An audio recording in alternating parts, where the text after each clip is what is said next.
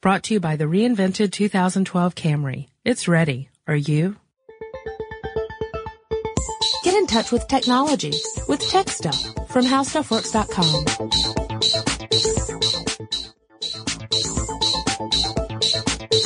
Hello, everyone. Welcome to Tech Stuff. My name is Chris Pollette, and I am an editor at HowStuffWorks.com. Sitting across from me, as always, is senior writer Jonathan Strickland. The stars at night shine big and bright. So this is going to be part two. It was almost part one of the history of Texas Instrument, but thank goodness for the undo button because our producer deleted our first episode. And, then, undid undeleted it. Yes. But we have to share that because we must shame him. That and, and, and we're still calming down. The breathing is returning to normal. like, oh, we don't have to redo that.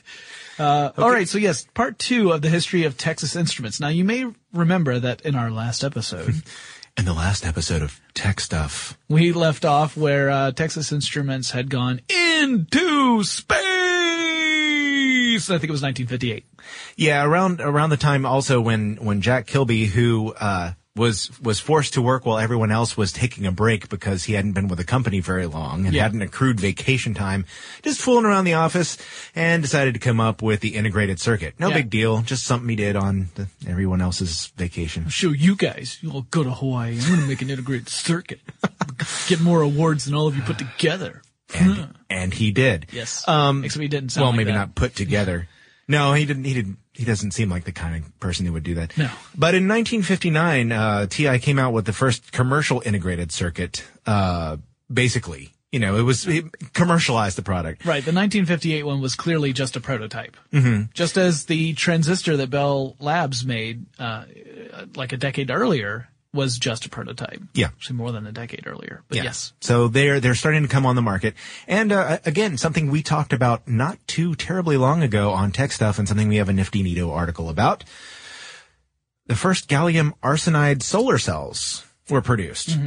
Um, this is a, a period of, of intense development. Again, we're talking post-war United States. There's a lot going on in, in industry. The, the space race is starting to gear up. Yep. Yep.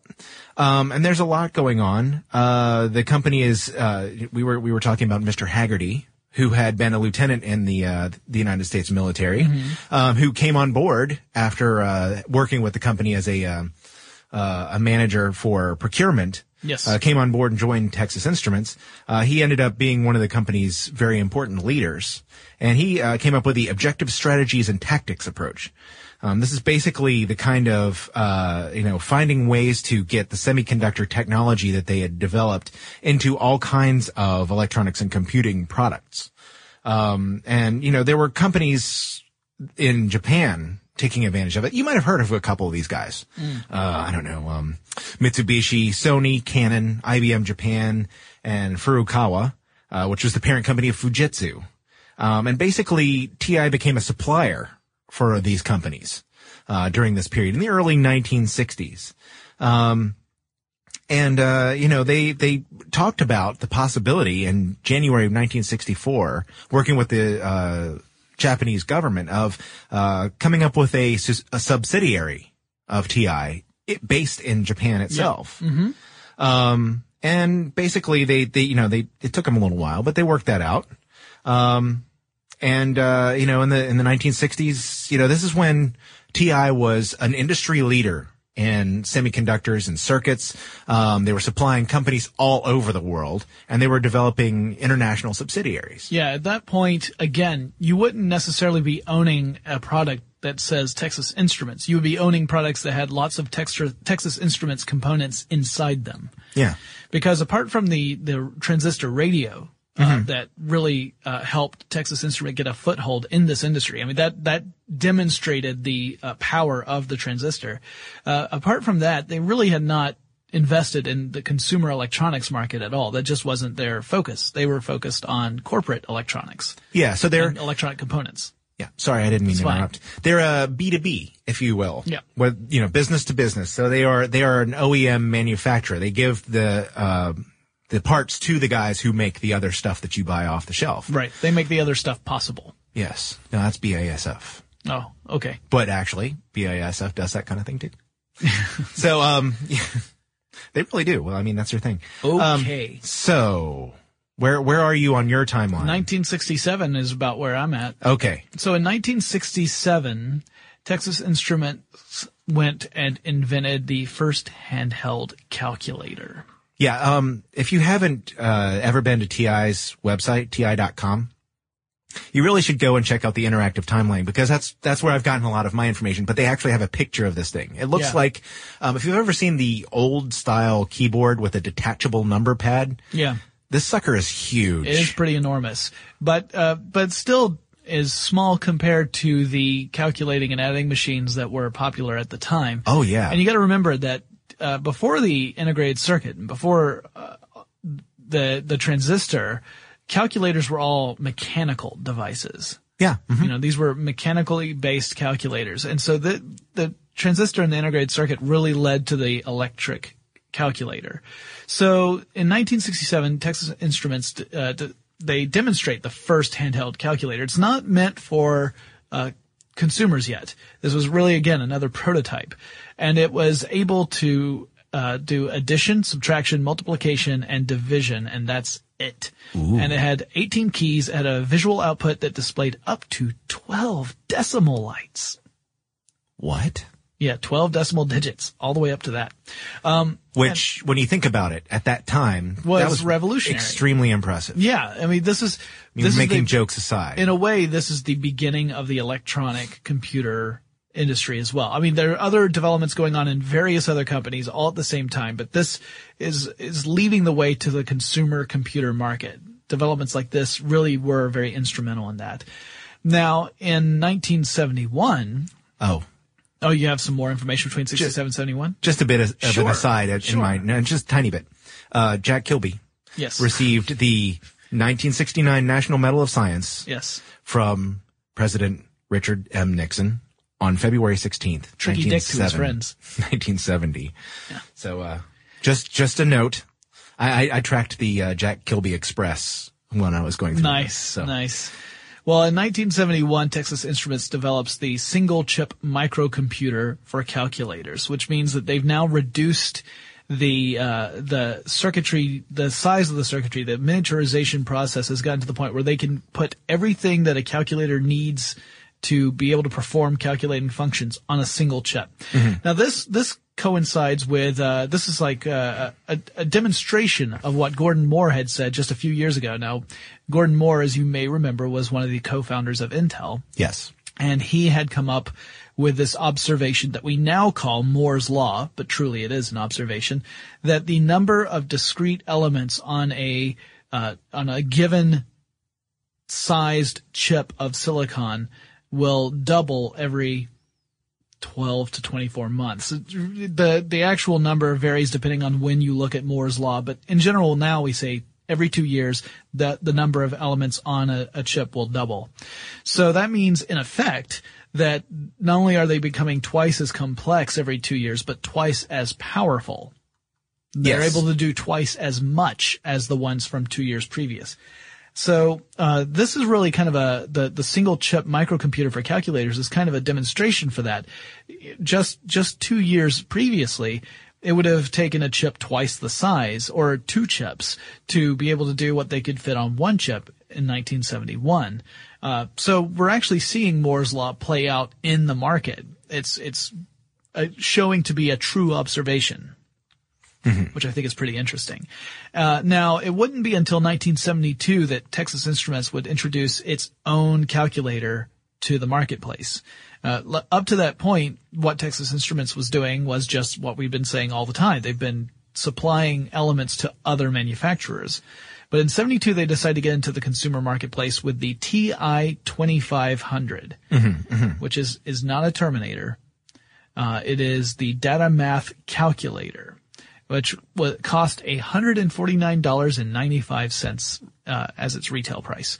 And so this was the first uh, uh, consumer electronics piece that Texas Instruments had, had really gone for since the radio. And, uh, and, and this one actually looks pretty clunky too, if you ever take a look at it. Yeah, it's it's big.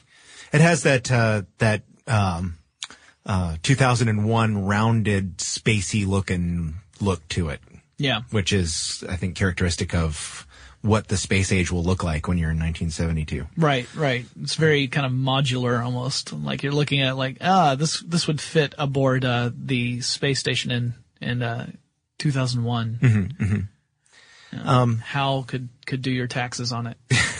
How could do your taxes? I'm afraid I can't give you a write-off on that, Dave. I'm afraid I'm not a dependent, Dave.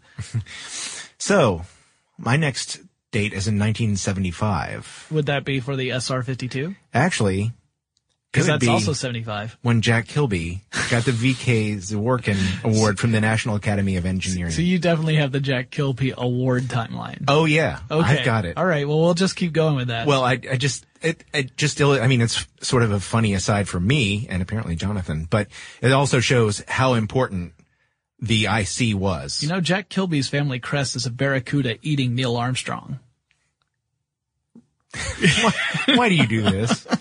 Okay, so yeah, that that was in 1975, and also the thing that Jonathan. said. Yes, yes, the thing that Jonathan said. Why I Yes, oughta. the SR52 The scientific SR52, yes, calculator. a programmable calculator. It had magnetic card storage, which meant that you could actually program stuff on the calculator in order to do scientific calculations, um, which that was revolutionary as well. And it was uh, again Texas Instruments own product. So this is another consumer product. Uh, it used the algebraic operating system, which was developed by Texas Instruments itself. And, uh, it came with 22 program cards and it cost just, uh, just a few bucks short of $400. Yeah, yeah, three hundred ninety-five dollars. It had uh, those program cards. I'm not sure. It said uh, the TI site says non-vol. Non-volatile. So I'm, I'm thinking that, that you couldn't do a lot of, you know, programming and storage. I think, I think it means that you couldn't make them explode. Okay. So, And they also in 75 began to make another consumer product, which other companies were working on as well. Uh, and also, um, had, had, uh, it, it featured in the works of a Mr. Douglas Adams. ah, yes. Digital watches. Yes. Beep. Yes. Stuff what beeps. Episode Stuff- 407. stuff what beeps. Yeah, the the digital watches, of course, were uh, th- those were several companies were making digital watches at that point. Again, we've reached a point now where the integrated circuit has has reached a level of miniaturization where uh, you could use some tiny circuits in a watch and replace the old analog watches with digital ones. Uh, now, most digital watches at that time were uh, hundred dollars or more, maybe one hundred and fifty dollars or more. So Texas Instruments decided to try and aim for a lower price market. So most of their digital watches were priced at forty dollars or less. So that that helped them get a uh, a jump on on that particular segment because there were plenty of people who thought digital watches were pretty cool, including Douglas Adams, uh, but they just couldn't afford them. Yeah, um, a couple, a couple things that we, uh, skipped because my notes are frenetic. They have lots and lots of things in them. Yeah. Uh, 1973, uh, TI founder Eugene McDermott passed away. Yes. Um, in 1974, there was a new program that TI established in the company called IDEA. And Yes. basically it was an R&D, uh, group where they wanted to see, uh, the, the idea was that if an idea came through IDEA, um, that, uh, managers were authorized to go ahead and give it the green light. Right. You know, oh, dude, that's really cool. Go with it. and a lot of the educational uh, materials that that TI produced later on were products of this particular group uh, project. Yes, one of Jonathan's favorites, which will come up in a minute. That's Yeah. why I wanted to set the stage because one of the things that they were working on was a speech synthesizer. Yes, which does come into play in just a second. Uh-huh. Uh, so I just wanted to make sure that we, we covered that real Good idea. Before we get into uh, one of Jonathan, a couple of Jonathan's favorites. Yeah, I actually the next two products I have to talk about I owned as a kid. All right, this dates me somewhat. And I, so, and I didn't. uh, so I thought yeah, they were cool, but I didn't have one. in 1976, Texas Instruments introduced the Little Professor. Ah, yes. which looks like a, a calculator with a little owl-like visage on the calculator, and Plus he's got he's a- wearing a miter board. Yeah, he's, he's, yeah. Yeah. He's got, he's got one on the top of his head where actually the black part of the calculator, that's supposed to be the, uh, his mortarboard. Uh, Yeah. is, uh, where the readout is. Yeah, so uh, and it was actually not just a calculator, but it was a No. a, a learning device. It was to teach you how to uh, perform mathematical operations. And um, I was uh, you know, I, I owned one of these. I actually used these to, one of these to learn how to do basic mathematic operations and, and I have fond memories of this device. Um, you know, cause I was a geek. Even as a little kid, I was a geek and I found learning to be fun and I've always found learning to be fun, which is coincidentally why I love my job here. So I have, I have, coincidental. I have, ironically, is why I enjoy my, in an Alanis Morissette way, it's ironic that I enjoy my job. Yeah. No, um, TI, I have TI to thank a lot for some of these, uh, devices because they were instrumental in my learning process. so the little professor was definitely one of the ones I owned. And I also owned the other one I was going to talk about that was introduced in 1978. Development had been going on for several years before that, but in 78 it hit the market and it was the Speak and Spell. Mm-hmm. And Speak and Spell also was very important in, uh, the, uh, documentary film Toy Story, um, as I recall. Also, it, it can give you an idea when you need to phone home. Yes, also important in the documentary E.T. the Extraterrestrial. But yeah, this is part of the idea program. Yeah, and it had this synthetic speech incorporated into it, where it, the the toy would say something, and you would be asked to spell it, and it was a way of learning how to read and to spell. And uh, I remember having one of these, and I rem- actually I think a couple of kids in my neighborhood had them, and uh, yeah, I I enjoyed using one of these as well. I mean, again, thank you Ti. and in fact, I the next product I have to talk about, I own that too. Would this be the TI 99 stroke 4 Yes. slash 4? actually it'd be slash 4A for me, but, uh, which technically didn't come out until 1981. But in 1979, TI decided to enter the, uh, personal computing market. And at that point, there were very few other personal computers on the market. This is the earliest days of the personal computer age. Yeah, you could have seen one of these if you were at CES in June 1979. Yeah, Of course, I- I, was only eight years old at that point, so. Yeah, I was, uh, I was busy awaiting. wouldn't have let me on the I was, I was, I, I couldn't go because I was spending all my time eagerly awaiting The Empire Strikes Back, which wouldn't come out until 1980.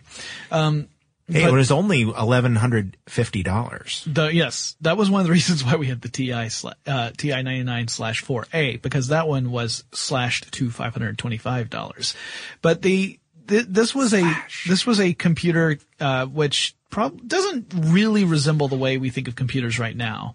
Um, if you were to buy just the very basic uh, set. Like if you if you had just the base unit, it was a it looked like a keyboard uh, that on the right hand side had a big cartridge slot uh, that was in there, and and it, it- you would slide the cartridges in horizontally, not vertically. They didn't stick out; they stuck. They didn't stick Yeah. up. Not like an Atari Right, not like an Atari. 2600. More like a Nintendo, but there was no uh, cover that came down over the cartridge. And uh, you would plug this into a monitor or television. Uh, we Yeah. had ours plugged into our TV. And uh, this is the computer system where I played uh, Hunt the Wumpus. I've talked about Hunt the Wumpus a lot. It was a, I, mean, there's certain things in your childhood that stick with you, and Hunt the Wumpus stuck with me. Uh, I was terrible at that game. I hated it, but I played it a lot because it's what I owned. so anyway, uh, the Texas Instrument computer, that's one of those computers that you hear a lot of, uh, engineers talk about how, you know, they cut their teeth sometimes literally on the Texas Instruments, uh, TI-99.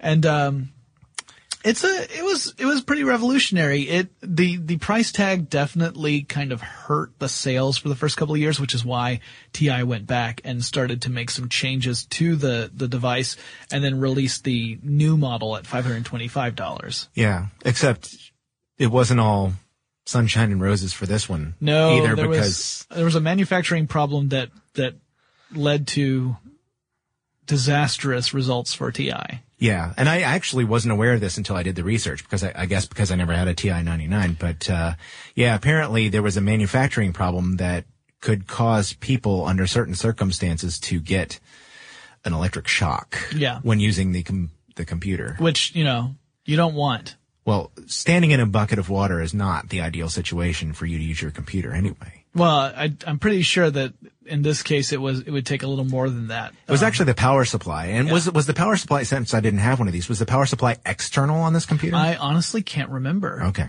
I Just curious. You know, I, I honestly do not remember. I remember using this device, but I remember my memory is firmly of me sitting on the floor of our living room Yeah. with this device plugged into a television set and Okay. playing Hunt the Wumpus. Uh, beyond that, can't help you. Yeah, they did a, um, TI had to recall all these devices Yeah. and send out new ones. So they were off the shelves for a while. And that Yeah. didn't, that never helps. Well, especially during this era, you got to remember Apple is tearing it up with the Apple II. That's true. Uh, the Apple One was not a huge commercial success. That was mainly a, a curiosity for hobbyists. Yeah. And it was sold. Do you remember how much the Apple One was sold for? Yes, I do. Six hundred and sixty-six dollars and sixty-six cents.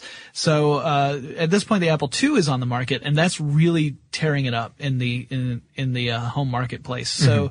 TI being off the shelves, it was definitely definitely a big blow to the company because they were losing ground rapidly to Apple. And then, of course, later on, you had the IBM uh, compatible computers uh, really taking off, and and at that point, TI was was sort of left behind as far as the uh, personal computer age is concerned. Ah, so what's next? Well, the next one I have is an 81. The next one you have is an 81. Yeah. Okay. Uh, do you have anything before that, or should I just launch into it? Well, I'm catching up on, on my notes. Uh, Pat Haggerty passed away in 1980. Um, so the, the old guard, the people who started the company are, are starting to, uh, To pass away. to pass on. Yeah. Um, oh, well, I have, I have one in, uh, 1982. Okay. Well, in 81, the first solar powered calculator launches, Ah, yes, the, uh, TI 1766. which is pretty cool. Yes, indeed. Yeah. Yeah. I mean, I, I had a Texas Instrument solar powered calculator too. It almost sounds like when I look back on my childhood that I was like a Texas Instrument fanboy without knowing it. Yeah. You know, you know, one thing that's missing from their interactive timeline that I think is odd, What's that? the TI 30. Hmm. Yeah. It's it, it isn't showing up, which I think is odd that they don't see it as a big deal. Uh, we had a TI thirty. I wasn't allowed to mess with it. um, but yeah, they had uh, you know these. You might want to explain devices. to our listeners what a TI-30 is. TI thirty was, in my opinion, the calculator that kind of really made a dent in the marketplace. Mm-hmm. It was ubiquitous for a while there, I think. And and derivations of the TI-30. We have a couple uh, around my house now, which are later model, you know, more sophisticated solar powered. This thing um though had the uh the red LEDs Mm-hmm. for the display. So it's not, you know, I think of calculators today as having, you know, LCD black and white displays. and of know. course, people should know Or that your the TI-30 would eventually evolve into Cylons. Right. Yeah. I thought those were toasters. Well, it was it was actually a a, a terrible, terrible, uh, uh, tragic love story between a TI-30 and a toaster. Okay. All right then. So moving on, you said you had something for 1982. Yes. As a matter of fact, I did. Uh, In 1982, uh, Jack Kilby was inaugurated into the Inventors Hall of Fame. I'm telling you, it was a big deal. Uh, like I said, it, it, we're, I, I don't mean to make, we're, it's a joke because he's continuing, continuously getting honors. You know, Jack Kilby one. doesn't do push-ups. He pushes the earth down. it was a big deal. a well, I mean, at this point, integrated circuits are in so many different kinds of things, Yes. from inventions all around the world, from from companies all around the world. He revolutionized, revolutionized, revolutionized electronics. Well, yeah, again, So the I just- basics of computing and electronics. It's a running gag in this episode, but I really, it's amazing, and he is being honored by people of all stripes of engineering and electronics. So I, that is a positive thing. So I really don't mean to make light of this. So the the next thing I have is actually the the the date of October 28th, 1983. Okay. This is when TI officially announced it was with, withdrawing from the home computer market. Yes. And so uh, it looks like once once it's all said and done, it looked like TI lost uh, over half a billion dollars Yeah. due to the TI 99 problems, um, which included all the different various uh, uh, uh, drains on the the their income. So that was that was a pretty spectacular failure. Yeah, but uh, you know, I would I would argue that it was one of those failures that wasn't ultimately a failure. Well, and, and certainly, like I said, there's so many computer scientists out there who will talk about owning a TI-99 Yeah. as as their first machine and how that really got them into computing. So in a way, even though financially it was it was not a success, uh, it was one of the most influential pieces of consumer hardware to hit the market. Yeah. I mean, it just, without that, we might not have had some of the, the great computer scientists who have come out since then who have really kind of shaped the way we use computers. Things like, uh, everything from the way computers network to the sounds computers make. I mean, there, there's some mm-hmm. pretty spectacular stories that come out of people who credit the TI-99 with their interest in the, the field. Mm-hmm. So my next date is 1986 mm-hmm. when Jack Kilby got the IEEE Medal of Honor. And let's see, there are some pretty big things that happened. I mean, a lot of the, the things that happened to TI in the 1980s are sort of behind the scenes for most of us. Uh, things like stock splits and, you know, moving, branching out and, and establishing branches around the world.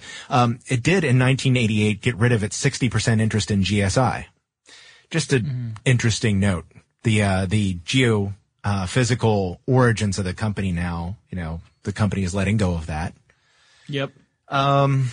And let's see. So They- we're moving into the 90s, I think. Yeah, and at this point, you know, the the consumer technology is starting to wind down a little bit. They still make plenty of calculators, um, and Oh. they still make. Sorry. I was going to say in the late 80s and 90s, they had those really awesome uh, graphing calculators, Yeah, yeah. which were huge and extremely. I mean, huge as in this was a big deal.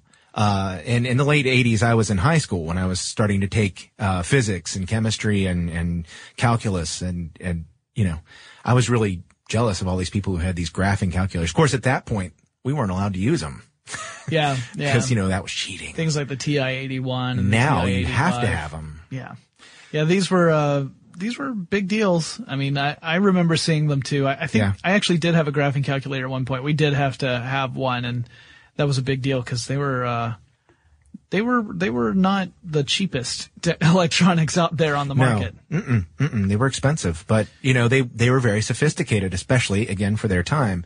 So yeah, most of TI's consumer products at this point are really in the educational field. Yeah, a lot of them certainly are, or at least the stuff that people actually see. Yeah. Um, again, they're they're doing all kinds of things in the in the the background. Um, they uh, got rid of their Unix business and their um, industrial systems in 1992. They actually got out of a lot of business in the 90s. Yeah. Basically, they're finding that they all the things that they were working on over the years that just weren't working out for them uh, anymore. They just sort of gradually sloughed off. Yeah, they felt that it was pulling focus from their core competencies. Yeah. Uh, 1993, Jack Kilby won the Kyoto Prize in Advanced Technology. Um, and Erik Jonsson in 1995 passed on. Uh, that was when TI in 1995, uh, launched TI.com. Oh. So they, they were, and that was, again, that was kind of early for the internet days. Yeah, yeah. When you think that the World Wide Web really didn't start until about '92, the internet the internet had been around for a while, but the the ability for the average person to access the internet in any way beyond email or uh, other like basic internet commands um, that was really limited until until the World Wide Web. Uh, eight, and 96, they got rid of their printer business. In 97, they got rid of a whole lot of stuff. They got out of the, dis- the defense business. Uh, they got rid of software, um, telecommunications, just all kinds of stuff that they said, you know what, this, we're, we're going to focus on th- other things and that's not part of it. Yeah, yeah, and they continued to do that over the next couple of years. They they were acquiring some companies and then they were divesting themselves of others. Well, they got rid of, uh, in 1995, they got rid of their electronic toy business. Uh, Tiger Electronics bought that. Yep. So, um, you know, these are, it, it's funny because I think of TI in those 1980s terms because that's really when I became aware of them. Uh, my father actually, uh, as an electronic, or I'm sorry, mechanical engineer worked with some of TI's programmable calculators.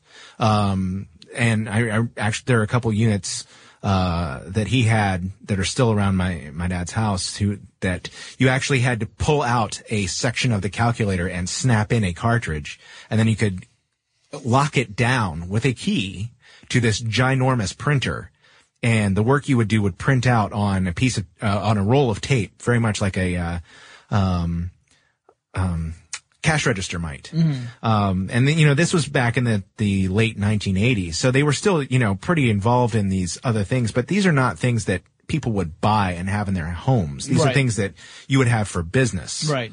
And then in the late 90s and early 2000 era, they started to experiment with various sensor and control divisions, some of which they acquired only to, to sell off later. Uh, it was, again, it's kind of like this, uh, this era of them testing out the other parts of the, uh, other, other industry interests to see if that would be a, a good investment for the company. And then some of them they kept and some of them they realized were, uh, not really aligned with the company vis- vision. They did ship their 20 millionth graphic calculator, graphing calculator in 2000. Yeah, you know, why don't you talk about what happened to Kilby in 2000?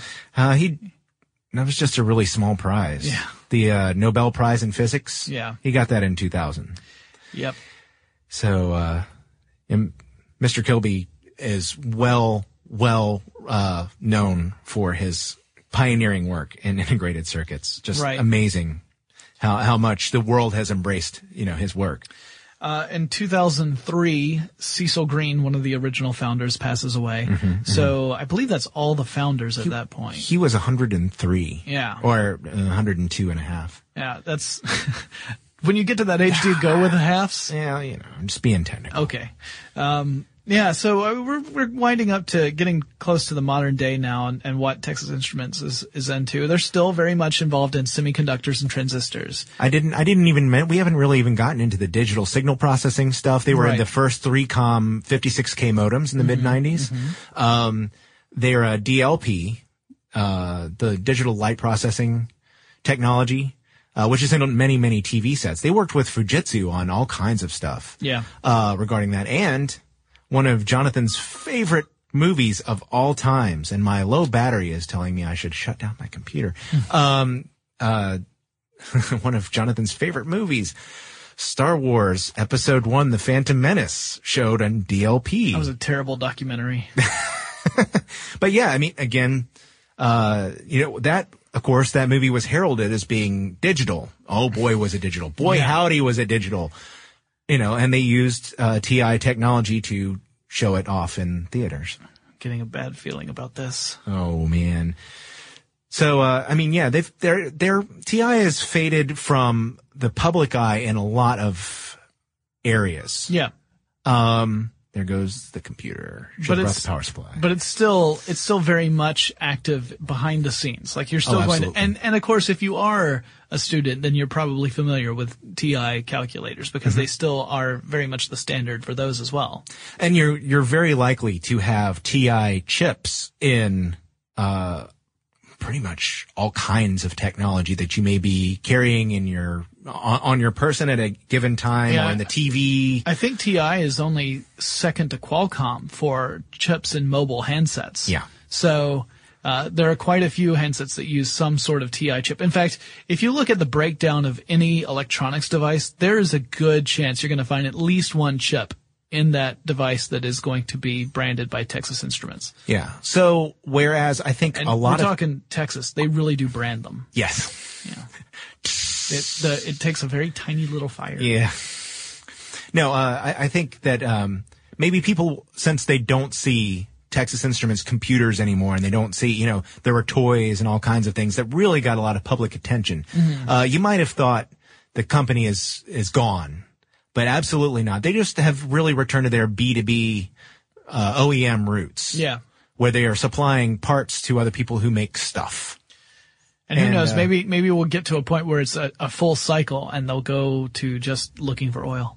That's entirely possible. And then it'll start all over again.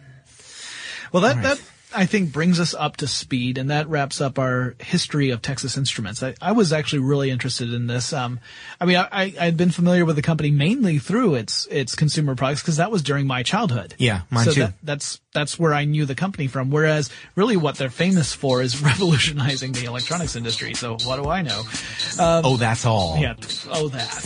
So again, if you guys have any suggestions for other companies you'd like us to take a, a close look at and kind of give a breakdown of what they've done and what it means to be uh, the technology industries as a whole, let us know. You can drop us a line on Facebook or Twitter. Our handle there is TechStuffHSW. Or you can send us an email, and that address is techstuff at howstuffworks.com. And Chris and I will talk to you again really soon. Be sure to check out our new video podcast, Stuff from the Future. Join How Stuff Works staff as we explore the most promising and perplexing possibilities of tomorrow. The How Stuff Works iPhone app has arrived. Download it today on iTunes. Brought to you by the reinvented 2012 Camry. It's ready. Are you?